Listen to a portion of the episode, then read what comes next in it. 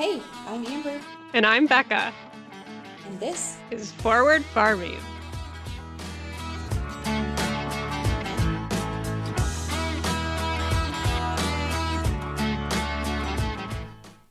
Hey guys, welcome back to Forward Farming.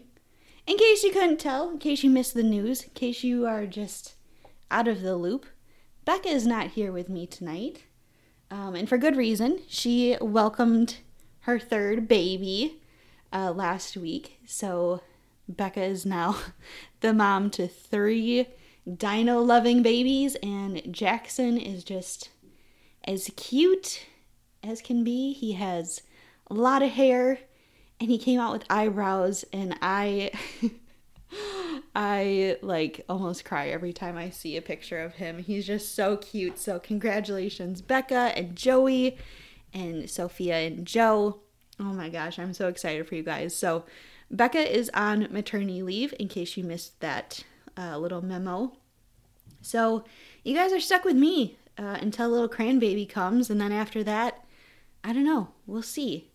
Um, so you guys are going to have to deal with my little awkwardness for, for a little while, because it's a lot different recording on your own, um, because I'm literally just facing a wall right now, and it's a little bit different than looking at Becca over Zoom. So if I'm a little awkward, I'm sorry. Like, I'm awkward in general, but if I'm a little more awkward, uh, in the, in the upcoming weeks, my bad. I'm trying my best, but it's just weird talking to myself in a wall. So we're working on it. We are working on it. So today, talking about awkward, um, I'm very excited for today's episode because um, I'm going to be talking about something that I typically don't talk about a lot, just because um, anytime you talk about this subject, there are a lot of things that can be taken out of context.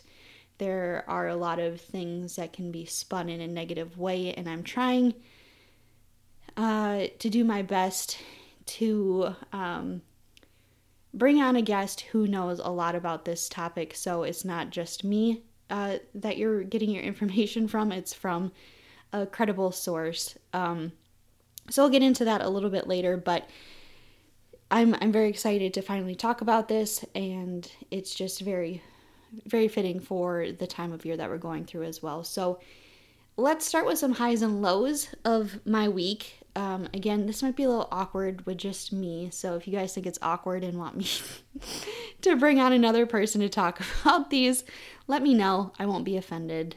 Um, and if I am offended, I, I won't tell you. So um, let's, let's start with some highs, because there's a lot to be excited about this week.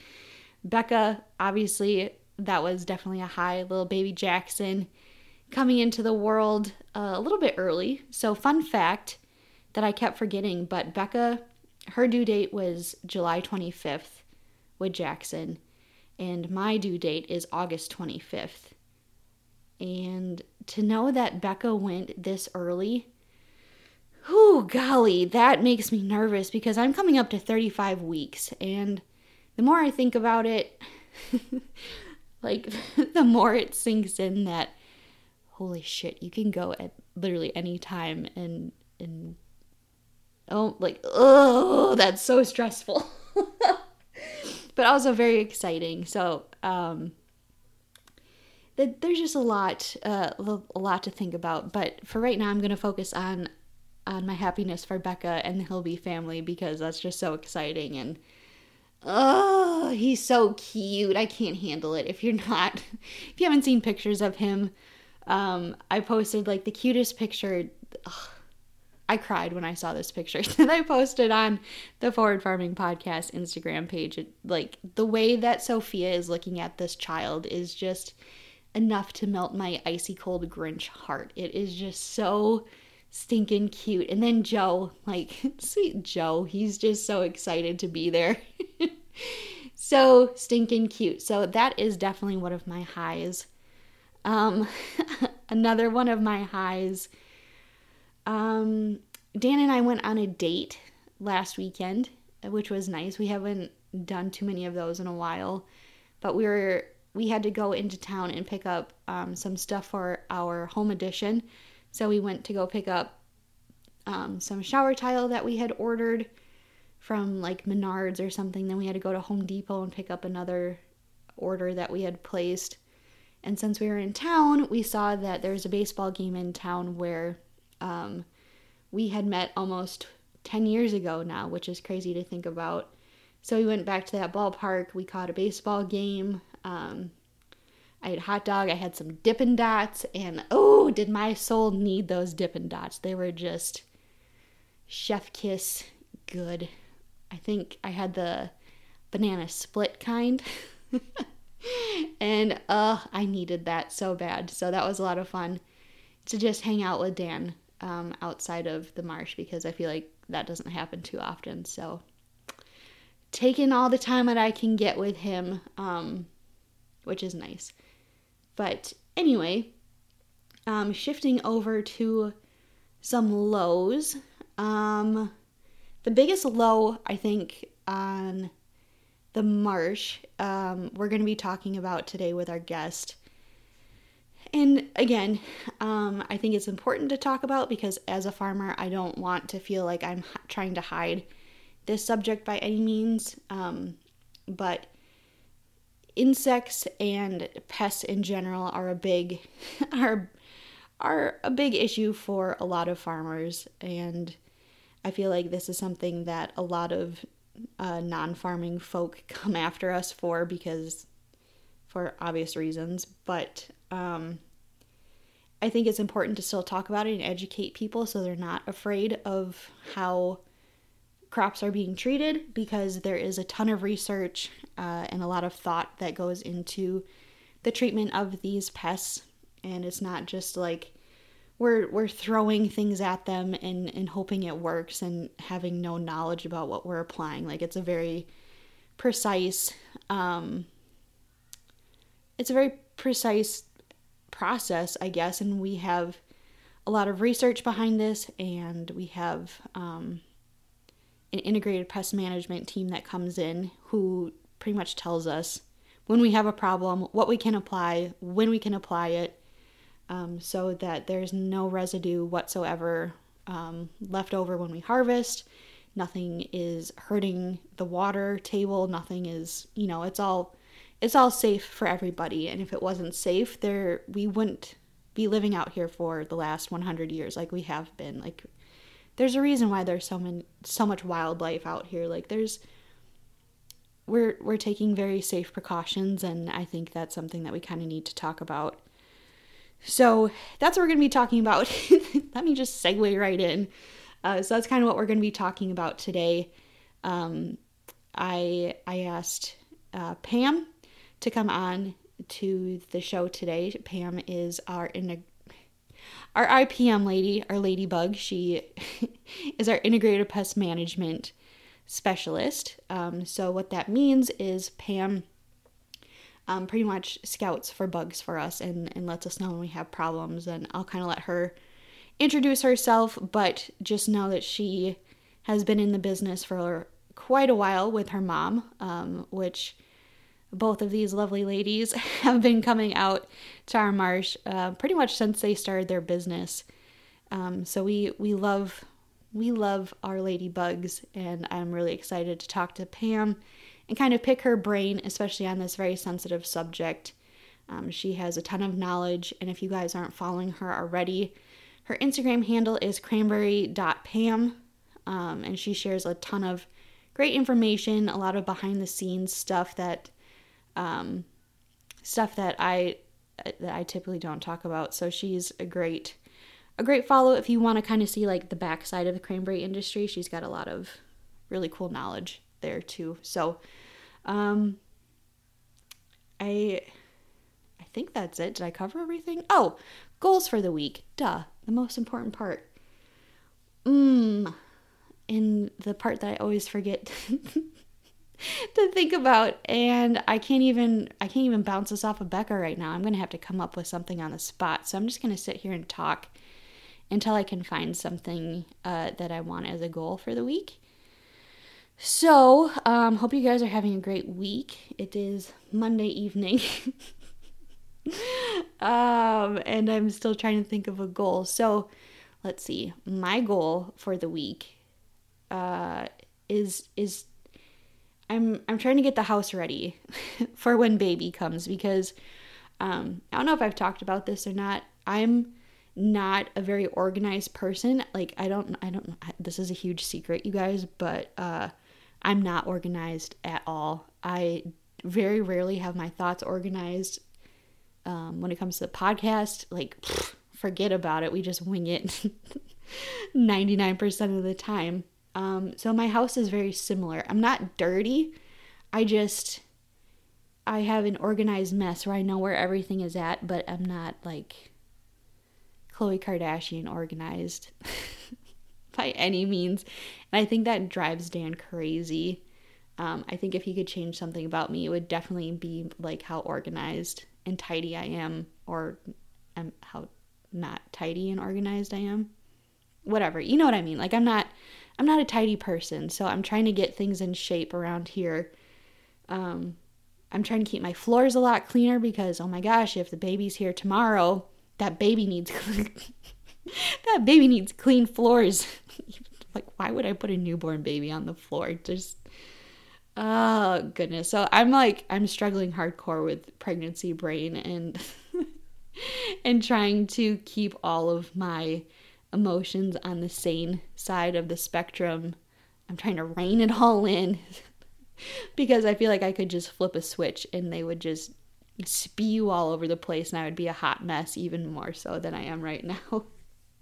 So uh, just trying to keep my home a little bit more organized and tidy, so I don't have to worry about that with uh, a baby in my ear screaming all the time. Um, so that sounds like a pretty good goal, I would say. Um, anyway, so I think I covered all the bases. So let's let's hop right in with Pam, because this is going to be a good conversation, and a conversation that I would like to continue. So if, like, this is one of those topics that is so rarely talked about. If you guys have questions, feel free to reach out to myself or Pam about them. Like if, if we say something and it doesn't make sense, or if you just have follow-up questions, we would love to talk to you guys about it, because that's what we're here for, is to educate um, and and show that farmers aren't these big scary people that are just out to hurt everything and anything. So with that being said, let's hop right into this, and here is Cranberry Pam. Hi guys. So as I mentioned before, I am very excited for tonight's special guest. I have known her for, gosh, a long time. Um, I've known her mom for even longer, and I'm very excited to be joined tonight by Pam from Ladybug I P M, um, aka Cranberry Pam on Instagram. You may have heard of her. If you haven't, make sure you go check her out. She has a ton of really great information out there, and I really wanted to talk to Pam tonight because I feel like this is a subject, um, I don't know if it's just in the cranberry industry or just kind of all crops in general, that we tend to shy away from talking about our pest control. Um, not that we're trying to hide anything, obviously, but it's always just been a topic that a lot of farmers aren't really interested in talking to the public about, because we don't want our words necessarily taken out of context. Um, it's just easier to talk about this kind of stuff farmer to farmer. So I thought Pam would be a great person to bring on tonight um, to kind of help explain the science behind what she does and how she um, makes such a great impact on our industry, um, and is just such a great help for us um, and so many other growers in our area. So thank you for hopping on today, Pam. I'm real excited to have you on here. Yeah, thank you for having me. So tell tell the folks a little bit about yourself. I'm going to throw you in the hot seat right away. Um, so give us all the details, where you're from, what you do, um, what your family is like, all, yeah. all the good stuff. Okay. So yeah, I grew up in central Wisconsin on a dairy farm, actually. And I got into cranberries mainly because of my mom. So I am like a second generation cranberry consultant. Um, she started back in nineteen ninety-one. Um, it's just like a way to help get through the down of the dairy farm. At that time, the dairy or the milk prices weren't very well. So she, she was working full time and decided actually I, with the encouragement of a grower, she decided to go out on her own and start her own consulting business, and the rest is history. Here we are. So growing up um, at the dairy farm, did you ever, did you spend a lot of time like at Cranberry Marshes? Yeah, so when I was young, no, when I think most dairy kid or farm kids in general want to be like a veterinarian. Mm-hmm. I think they all go through that phase. So growing up, I was all into the animals and I love that. And then it wasn't until I was in high school, I was like old enough, mature enough to help my mom with her business. And that's when I really started um, transitioning from the animals to the plants, and um, started taking more classes in high school, and then did job shadowing. And yeah, decided this is what I'm gonna go to college for. I'm gonna go, it took a little while to figure out what it was, because I wasn't sure. I'm like, am I agronomy? Am I soil science? Am I horticulture? Like, what am I? Am I conservation? And I job shadowed um, a man, and he was like, well, cranberries are a horticultural crop, so you need to go to school for horticulture if you wanna um, expand and learn more about this crop. So that's what I did. And yeah, went to school for horticulture. So you pretty much knew once you got to high school that you wanted to kind of take over for your mom at that point? Yeah, so that was always, I guess, like the backup plan. When I started, I'm like, I like plants. I went into horticulture. I was really interested in plant breeding, actually. So I did all my internships. I did two internships with plant breeders. And then I had like three years of like work study with a plant breeder. Uh, and I guess what, and I set myself up, took all the classes to go to grad school, but what ultimately was kind of like defeating was the plants I was interested in were um, perennials, and it takes so long to get like a new variety out. Um, like cranberries, for example, like the new varieties we're planting now took like twenty-five years to develop. And that was just like exhausting to me to think, yeah, like my life work would not be really seen until twenty-five years later. That's it. That's, that's a lot. Yeah. That's, yeah, I can understand. That'd be very discouraging. Um, so kind of, kind of explain what exactly a crop consultant is. Like, I know, I know what you do, but you can probably explain it a little bit better than I can. Yeah, so what we do is we come out to um, different cranberry marshes, and we only work with cranberry growers, so we're very specialized. Um, and we'll come out, we'll look for insects, weeds, disease, and the plant health. And we just kind of evaluate those areas, and there's a report that we fill out, um, details on each bed or field that we visit.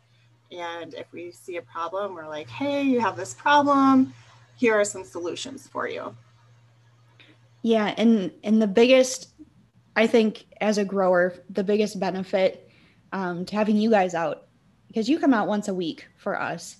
Um, I'm not sure if that's how you are with all of your growers, if it's a weekly visit or not. Um, but you see things that often go unnoticed from not necessarily an untrained eye, but maybe not as, as skilled of an eye as that you have. So Um, like right now, we are dealing with insects galore. It seems like right now is kind of like the boom period for bugs for us. Um, so, I mean, we are in a swamp. I mean, like any other crop, we're going to have bugs, right? And because we are in kind of a more wet area, it seems like we have very unique pests that are very unique to treat. Um, so it's very helpful to have you guys come out here and, and recognize the signs and um, when we are reaching a threshold where these bugs need to be treated. And you guys are really great at letting us know, like, okay, keep an eye out for this throughout the rest of the, this week. And then maybe next week we'll talk about different treatments, or like if we just treated something, you can come back and be like, yep, you got this, but keep an eye on this that you did treat. It didn't treat at all. So um, what we think might be considered a job well done, you might come back and be like, eh, actually, you need to do this again or try something different. And that's when we get like the bad stickers on our reports. um, so, I mean, you are, I mean, you're such a huge asset for, for all growers, and um, like, it's, it's just crazy how much we rely on, on your team to help us out. So how how big is your area that you cover? Like, how many different marshes are you going to in a week? Yeah, we go to we go to quite a few. So in central Wisconsin, we'll go out up to like the Plainfield area, the Central Sands. Uh, they grow a lot of potatoes there, but there's also some cranberries. And then we'll go um, to like Warrens and Tomah, and then in central Wisconsin, Cranmore. That's a big hub, and Wisconsin Rapids also has quite a few. And yeah, so like you touched on with the insects, it's a big, it's like a misconception, misunderstanding. Like when you go to the grocery store, you buy your food, nothing is wrong with it. It's perfect. Um, but if you are a farmer, or if you even have your own garden or your own plants in your yard, you're going to see insects that like to feed on those plants. And the cranberry is a native plant, so naturally it has native insects that feed on it. So what we want to do is um, monitor these insects and address them as like efficiently as possible. And that's that's our biggest part. Uh, the biggest part of our job is just coming out and seeing how many are out there, how many beneficials are out there, and then seeing if we've reached that economic um, or that action threshold where, hey, they're eating your crop. Like, you're not going to have a crop if we don't take care of these guys. And yeah, like you mentioned, right now we're dealing with this little beetle that just chews up the leaves and all the buds for next year. It takes sixteen months to grow a cranberry crop, and right now those little buds for twenty twenty-two's crop are forming, and if we let them eat it, we're going to be in big trouble next year. Mm-hmm. Yeah, and it seems like um seems like every year the flea beetle is kind of the one insect that just keeps coming back larger and stronger every year, and it's starting to get a little resistant to um a little bit resistant to what we're treating them with. So we, uh, Pam has been really great about using nematodes. She's been a part of this study. Um, and I got really excited about it too. When, when it kind of was first being brought up in conversation, I was like, oh, I'm going to, I want to do this. Like, I want to breed nematodes and apply them so they can um, naturally take care of these flea beetle, because these nematodes are native to Wisconsin. So they should be able to treat native pests like the flea beetle. Um, but that didn't go too hot for me this year. I I kind of got them started, and then they they kind of died right away. But Pam is kind of like the nematode cowboy over here, and just wrangling and slinging all these nematodes. So do you want to kind of touch on, on that yeah. project a little bit? So, so I P M, again, stands for Integrated Pest Management. So that just means we want to take an integrated natural approach as much as possible. So um, for different insects in the spring, we'll just use water, and that controls them, that keeps them in check. We'll just use the water that we have in our reservoirs and um, control them. So we don't have to use any chemicals at all. And that's what we want to do with these um, flea beetle, because beetles, uh, they their life cycle, they spend their part of it, most of it in the ground. So their eggs in the ground, and then they hatch, and then there's like a little grub in the ground, and then they pupate, and then they come out as these beetles. And that's why it's really difficult to control them, because they just keep coming out in waves. Um, the female actually lays, she'll lay like, let's say five eggs today, five eggs tomorrow, five eggs a week from now. So they just keep coming, and that's why it's so frustrating to control them. But mm-hmm.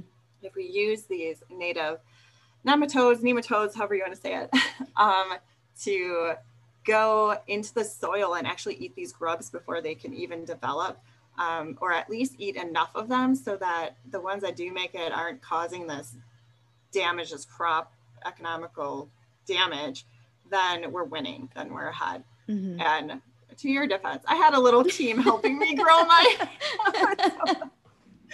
I'm lucky. I have uh, some biology students that work for me, and they were like all about it. They're like, let's look at them.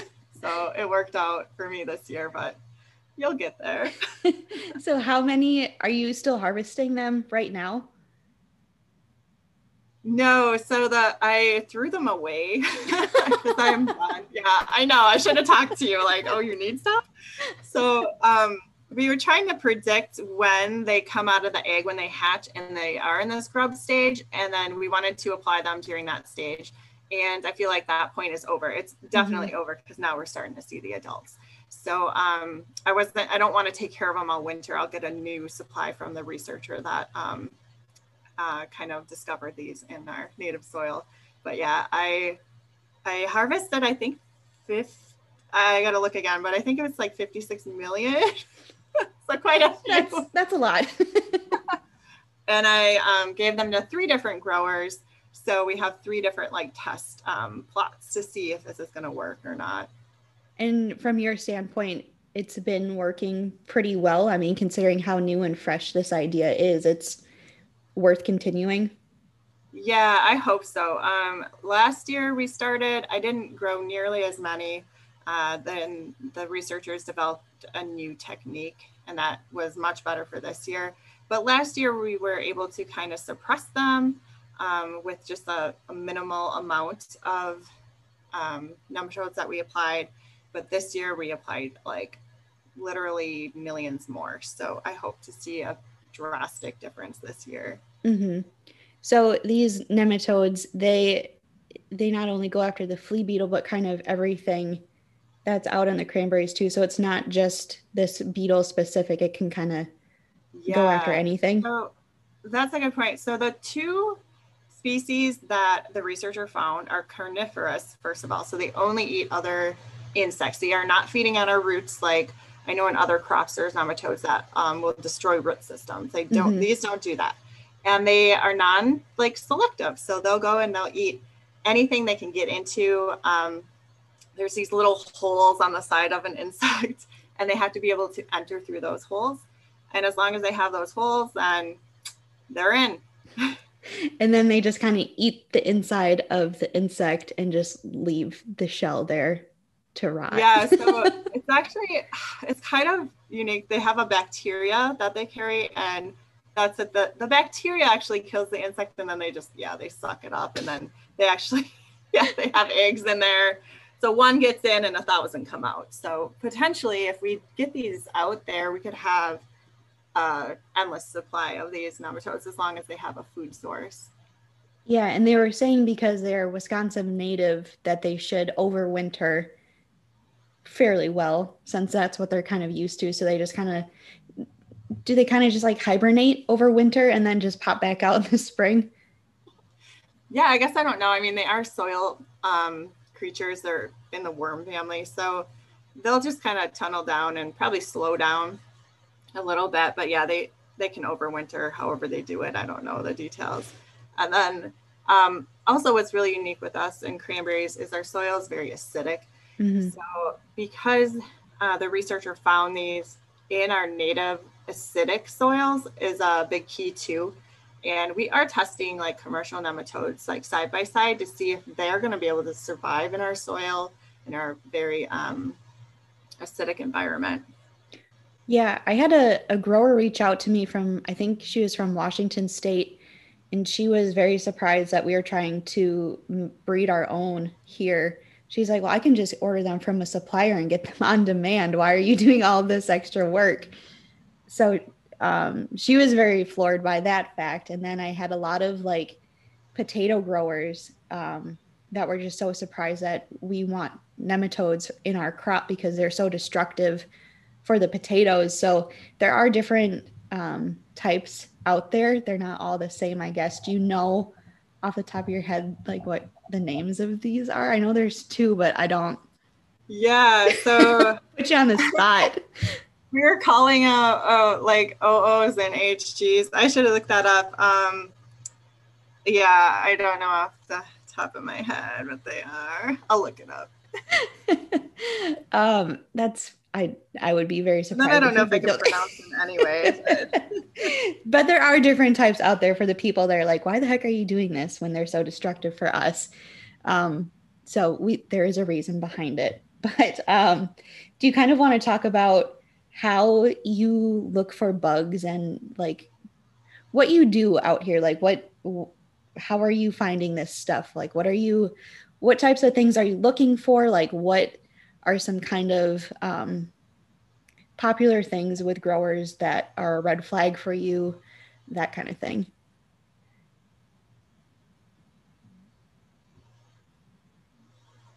Yeah, so as the season goes on, so our like scouting season is from May till August, and during every like uh, plant stage, growing season, we have different pests that we're looking for. So we we know their life cycle, we know the disease life cycles, we know the weed life cycles, and when to kind of expect things. So we we change what we're looking for depending on the time of the year. So in the spring, we're sweeping a lot with our um, sweep nets and looking for a tiny little Lepidoptera. We're looking for leaf hoppers, a specific little blunt-nosed leaf hopper. um, and then as the season goes on, then we start looking for other things. Um, and we're in the beds calculating like percent bloom and percent out of bloom to time um, different fungicides or insecticides. And all of this is based on extensive research that we, we have a really great um, research committee and team of PhDs that are that work for the industry really. And if we have a problem, we're like, hey, we have this problem. And then usually they do some research on it. And then we have um, science behind what we're doing. Yeah, and then now we're entering back into sweeping season season for these little flea beetles. Um, th- like, are there any, are there any diseases that are, uh, um, I don't know, are there any diseases that kind of you are very nervous about for us as an industry right now? Yeah, so the diseases, so everything, when we talk disease, it's just plant disease. It's um, mm-hmm. It cannot hurt a human. So it's just a, a pathogen that gets into the plant that, and our biggest concern are the ones that mess with our fruit. Like if we get something called early rot, then our fruit starts decaying before we can, before we can harvest it.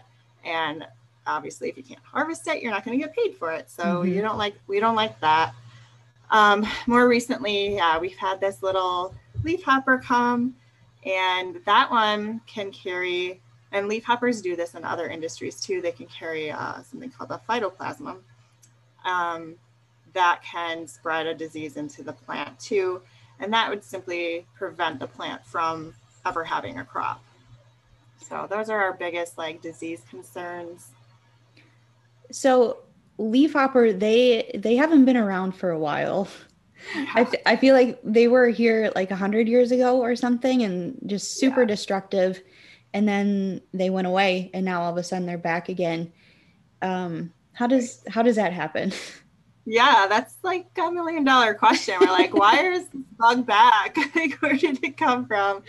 Um, there's a lot of theories uh, about that, just with like the weather changing, um, the winds, the, you know, different storms maybe blowing them into certain areas.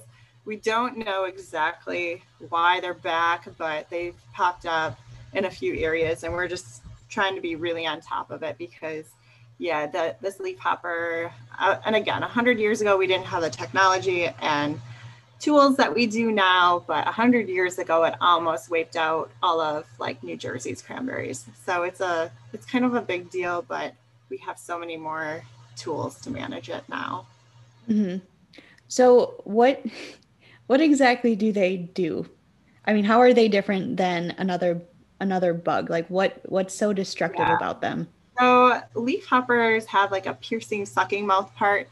So uh, they pierce into the plant. And when they do that, sometimes whatever's in the plant might, like a, a disease, let's say, is in the plant, and it it might suck up a little piece of that disease. And then it flies or hops to the next plant and sticks its mouth part in that one, and maybe spits a little bit of that disease into that plant. So it transmits it uh, like that. And that's that's why it's unique, because most of our insects just chew and eat and, you know, stick with one piece of the plant. But the leafhoppers literally hop, or once they're adults, fly, and just pierce and suck a bunch of plants. So for people that don't know what a leafhopper is, it's pretty much like a little tiny grasshopper, right? Yeah, I mean, it looks, it looks, um, it's different, but yeah, you can think of it like that. It jumps, it jumps like that, and then it gets, once it's an adult, it has wings. yeah. They're disgusting. We don't want them. Um, we haven't, thankfully we haven't found any out here. Knock on wood. Uh, stranger things have happened, but yeah, they're not everywhere. Thank goodness. They're just yeah. here and there. So that that's kind of like our big concern in the industry right now is like, how do we, how do we take care of these leaf hoppers? Like we have a treatment, it seems like, for everything else right now, thankfully. Um, but like you said, there are a ton of researchers out there that are working for our industry and looking for new and better ways to treat um, these problems. Like with the nematodes, um, we're always trying to be as sustainable as possible. And um, if we do need um, a chemical to treat these these pests, um, part of your job is knowing what can be used at certain times throughout the year to treat these things. And there's a lot of environmental yeah. factors that we have to take into consideration. Like when we have our, our honeybees out here, we can't apply certain products because we don't want to kill the bees, obviously. Um, We also have to take into consideration how close we are to harvest because we don't want any of this residue lingering around on the fruit. So you have to know like all this stuff, like what, what day is it? Like how close are you to harvest? Like what's your harvest schedule? Like, like you, you know, a lot of stuff. It's very impressive. Yeah. You kind of have to be prepared for every situation and scenario. Like, um, and I'm, I just worked on like a letter for all my growers, just like talking about this year, this year is so early. And the last time it was this early, it was like twenty twelve, and Amber, I was super pregnant with my August baby. So let me tell you, I know what it's like to be pregnant in this hot, like early summer. Um, but that year we had to harvest really early. So mm-hmm. let's say you normally harvest like September fifteenth. Well, you were harvesting the first week of September. So everything was happening sooner. And so we have to be ready for that situation. Like, just because of the weather pattern. So yeah, we have to be careful what we use and most of our insecticides. So an insecticide is the last resort. Mm-hmm. We don't always use them. And if we have to, usually we use a very insect specific one that only targets our pests. So like when the bees are out there, uh, we don't use, we use a very insect specific that targets actually like a protein in their jaw so then they can't chew. And it only works on those insects that we're targeting. So then the spiders and the bees and everything else um, is unaffected, really. I didn't, yeah, I didn't know that it went after their jaw. That's super interesting. Take that, you little assholes. um, I I get a lot of questions, and I know, I think I've heard you talk about it before, spiders. A lot of people, I don't, like, I never heard of this until people started bringing it up to me. They're like, how many spiders, how many, like, how does it feel to work with all those spiders out there? Like during harvest, are they just crawling all over you and like wolf spiders? Why, how do you deal with that? I'm like, what are you talking about? We don't have that many spiders. But on the East Coast, I hear that's a different story. I think we have more than you might know. Oh, I, I don't need to know that. Yeah. I mean, they're not like running at me all the time. Like I no, think a lot of people so think. They're probably thinking like during harvest when the, or when you're flooding your beds, again, water, it's so natural. You're flooding your beds. So everything that can fly is going to fly away. Everything that can crawl and move is going to crawl away. So that's what's happening, or, or the spiders are crawling out.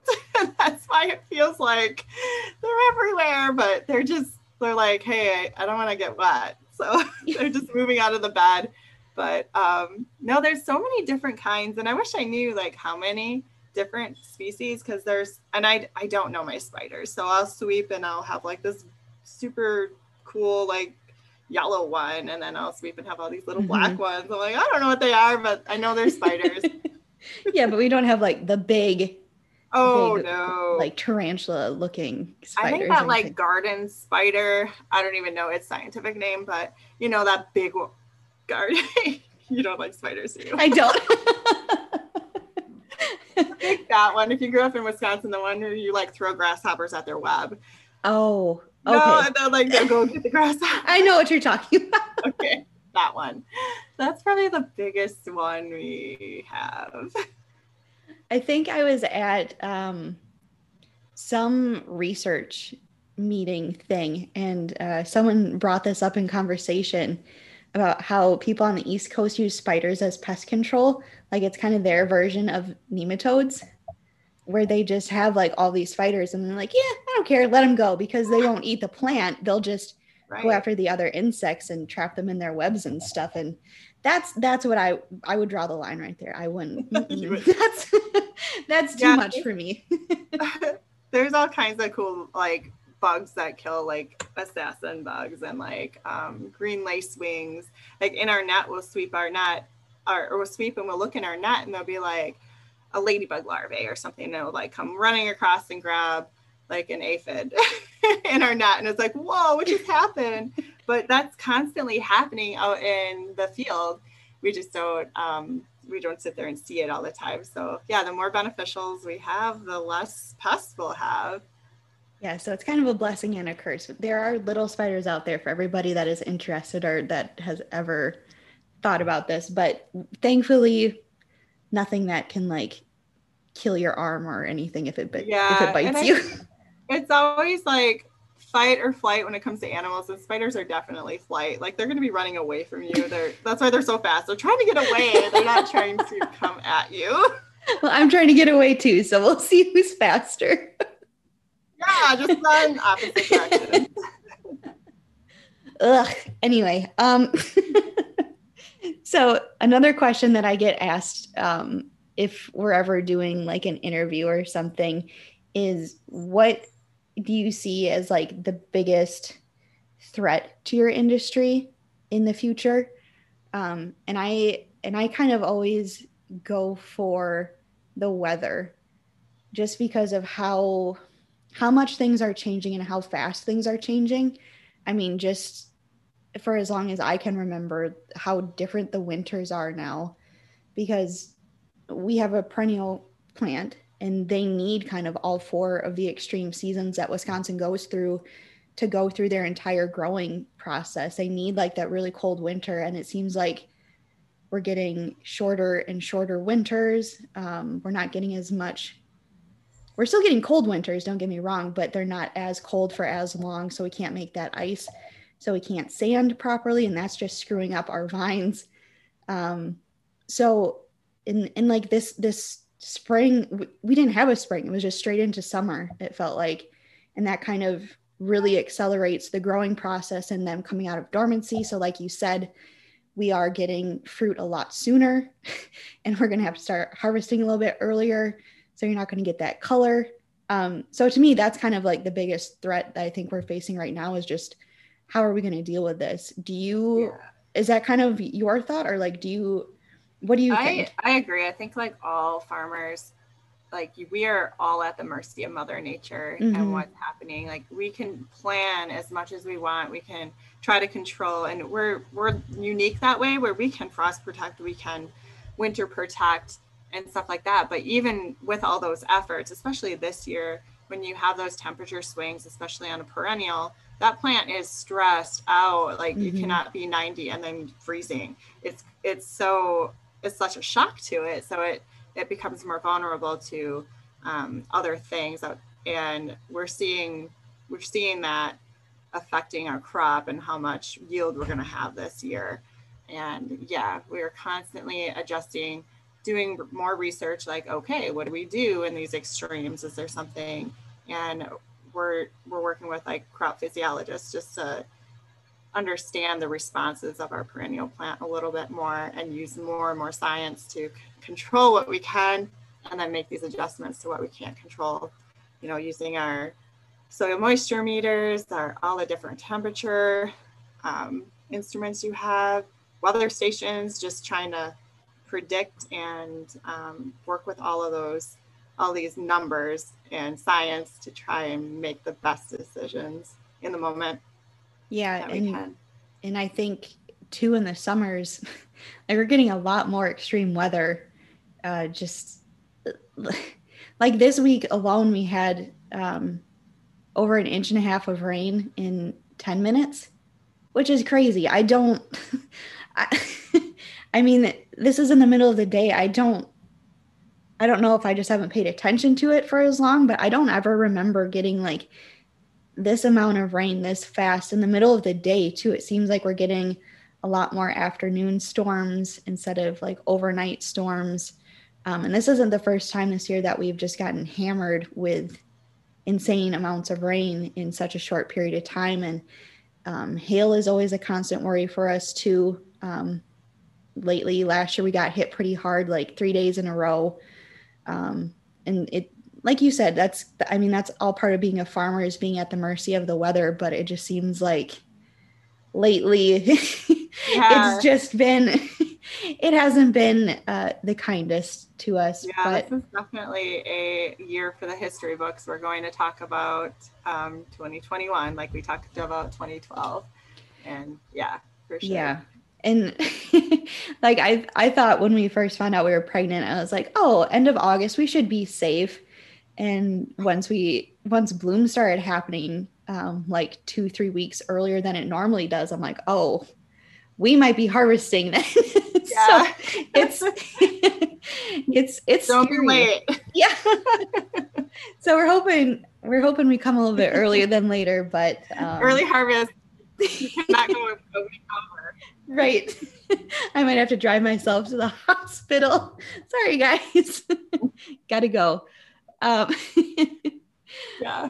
But uh, yeah, so that that's kind of that's kind of you in a nutshell. How how many um, employees do you have working for you? Because I can't imagine you doing all of this. Yeah, so we have about between like ten to twelve high school, college um I always call them kids, high school and college kids, um, young adults.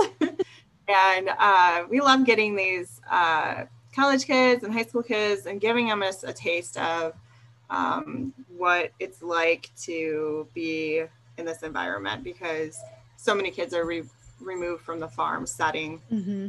But if you understand how agriculture is and how things um, happen in like the real world, if those college students go on to be um, conservationists and people in these positions where they make these, um, where they're enforcing laws or making laws, they at least can remember some of the practical side of the thing, of uh, growing cranberries or just farming in general.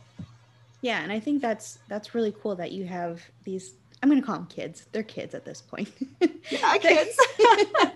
That you have all these kids at.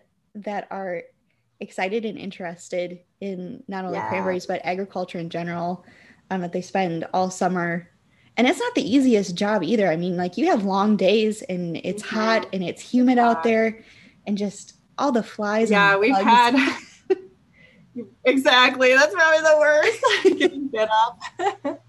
Yeah, we have a couple of biology students this year too. And it's so fun because just knowing that they're going to teach junior high and high school biology, and at so many schools, that's the only um, agriculture they're going to be taught is mm-hmm. in the biology class, because they don't have all these um, ag classes anymore. They just kind of been going away with those.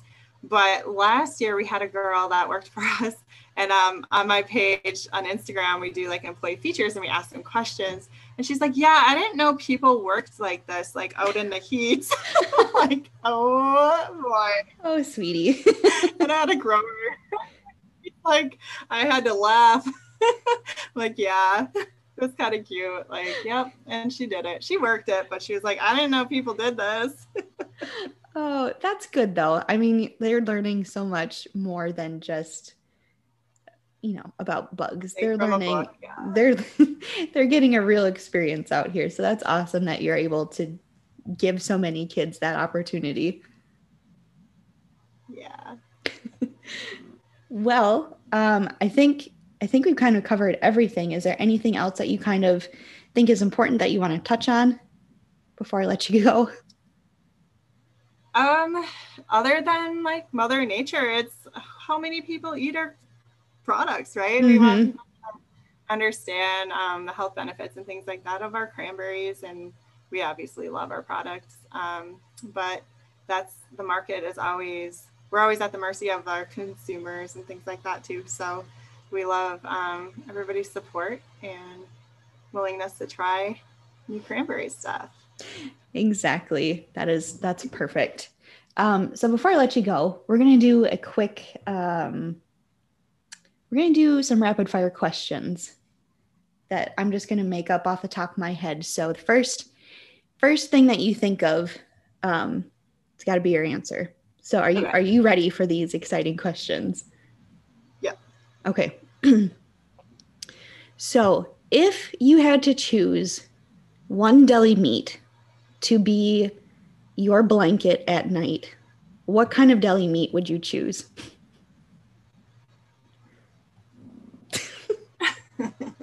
Oh boy.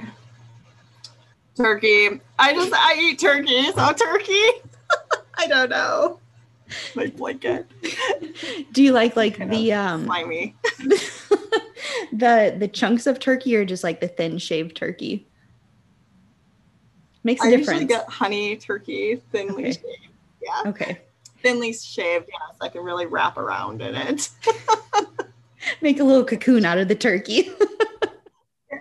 Yeah. um, so kind of sticking with that theme, if you're having, if you're just have, making a sandwich at home, what kind of cheese are you throwing on there? I love Kobe or Kobe Jack, Kobe mm-hmm. probably. Good answer. Cheese, you know. Good answer. What kind of, what kind of cows did you have on your dairy yeah, farm? Holsteins, like the black and white ones. Okay. I was going to say, what brand of cows? I forgot to ask that. What brand of cows did you have? Oh, yeah. um, in, in all of your years as a crop consultant, what has been like the weirdest thing that you've seen? Like what has just been the weirdest day? Ooh. Is there anything that just kind of sticks out as like, ooh, that was, that was weird? We have some, um, so a lot of um, farms are kind of out in the middle of nowhere and We don't, they don't see a lot of people. They can wear whatever they want. So sometimes they're wearing some interesting things and we're like, whoa, like, what is this guy? What is this guy wearing? So yeah. I just, and then they get a nickname because they're wearing like these super short shorts and they're a grown man. I mean, like we talked about, it's hot. Do what you got to do. It's hot. I get it. And I'm just like, hey, how's it going? Did you forget I was That's coming pretty, or are you wearing these know. because Otherwise, I came today? Plants and animals. Oh, but there was something weird that happened this year. Um, and I didn't see it personally, but my scouts sent me pictures. There are all these like turkey vultures with their wings out. Yeah. And they, they were on every single post along the deer fence. And the scouts were like, what is going on? And what kind of cult like, did I walk up. into? Yeah, like we looked it up and they were just trying to warm themselves in the sun, but like wings straight out like gargoyles, you know? We have this old barn on our property um, and it it's it's super old. Like the roof is rotted out. Like it's just, you shouldn't be walking there, kind of old. And uh, I walked in there one day to, to make sure that like there are no homeless people living in there because that's a big issue for us out here. It's not, but uh, I walked in there and there were like these two little things in the corner and they were kind of like hopping around. And I thought there were skunks at first because I thought like they were standing up on their front legs, like they're about to spray me. And then they got closer to me and there were baby vultures, but they were huge, like for babies, like they were the ugliest things I've ever seen, yeah. But they just, they're so creepy. And like, they just, ugh, I'm not a fan of vultures. They're yeah. just... These are just kind of icky. They're ugly on their own. And then when they sit there with their wings out, like. Yeah. And then they hiss too. They like make this weird noise and ugh. um, anyway, sidetrack. Uh, what is your drink of choice? What, what are you drinking tonight? Um, so I picked up this lemonade. I don't even know. It's Truly's I'm drinking right now, but it's a, the lemonade one for summer. So I like to sip on those. But back in the day, it was Captain Diet. Okay. Now I have all kinds of mom responsibilities. So I try to keep it a little. A little tame. um, what is your favorite cranberry product? Ooh, yeah. Ooh. I love the chocolate covered, like sweet and dried. Mm-hmm. A little bit. Like I like them cold. Yes. Do you That's go good. for the milk chocolate or the dark chocolate? Ooh, I like I prefer I like them both, but I prefer the milk. Get those yogurt, sweet and dried, out of there. Like just too healthy. No, get, yeah. get them out. I agree. My husband likes them, but I'm just like, give me the chocolate. Okay. And last question. If you were going to a church potluck, what are you bringing? Church potluck. Ooh, uh, you know, everybody expects me to bring cranberry stuff. It's kind of, but um, but I just went to a Fourth of July potluck and I made a fruit pizza, like with the cookie dough, like crust. Good choice. Yeah. That was Good really choice. All right, Pam. Well, I will let you go on this Friday night. So thank you again for sitting down with me and talking all things bugs and and crop consulting. Um, so if people want to learn a little bit more about this or more about you, where can they find you? Yes, I'm on Instagram at cranberry dot pam. And we we do have some presence on Facebook, but I'm mostly on Instagram. It's a place to be. Yeah. All right. Well, guys, if you're not following Pam, again, head on over and give her a follow. She's got a ton of great content out there and she's posting all the time and showing you live updates from the marsh. And she's, she takes a lot of really great pictures and has a lot of really great information out there. So again, appreciate you coming on here tonight, Pam. And if you guys are not following us already, head on over to Forward Farming Podcast on Facebook and Instagram. You can give me a follow over at Cranberry Chats um, and Becca over at Farming with the Hillbees. Check out all of her sweet new baby pictures that she has. Um, and if you haven't left us a rating and review, feel free to do that on Apple Podcasts, on Facebook, or anywhere else that offers that kind of thing. So thank you guys for listening, and we'll see you next week.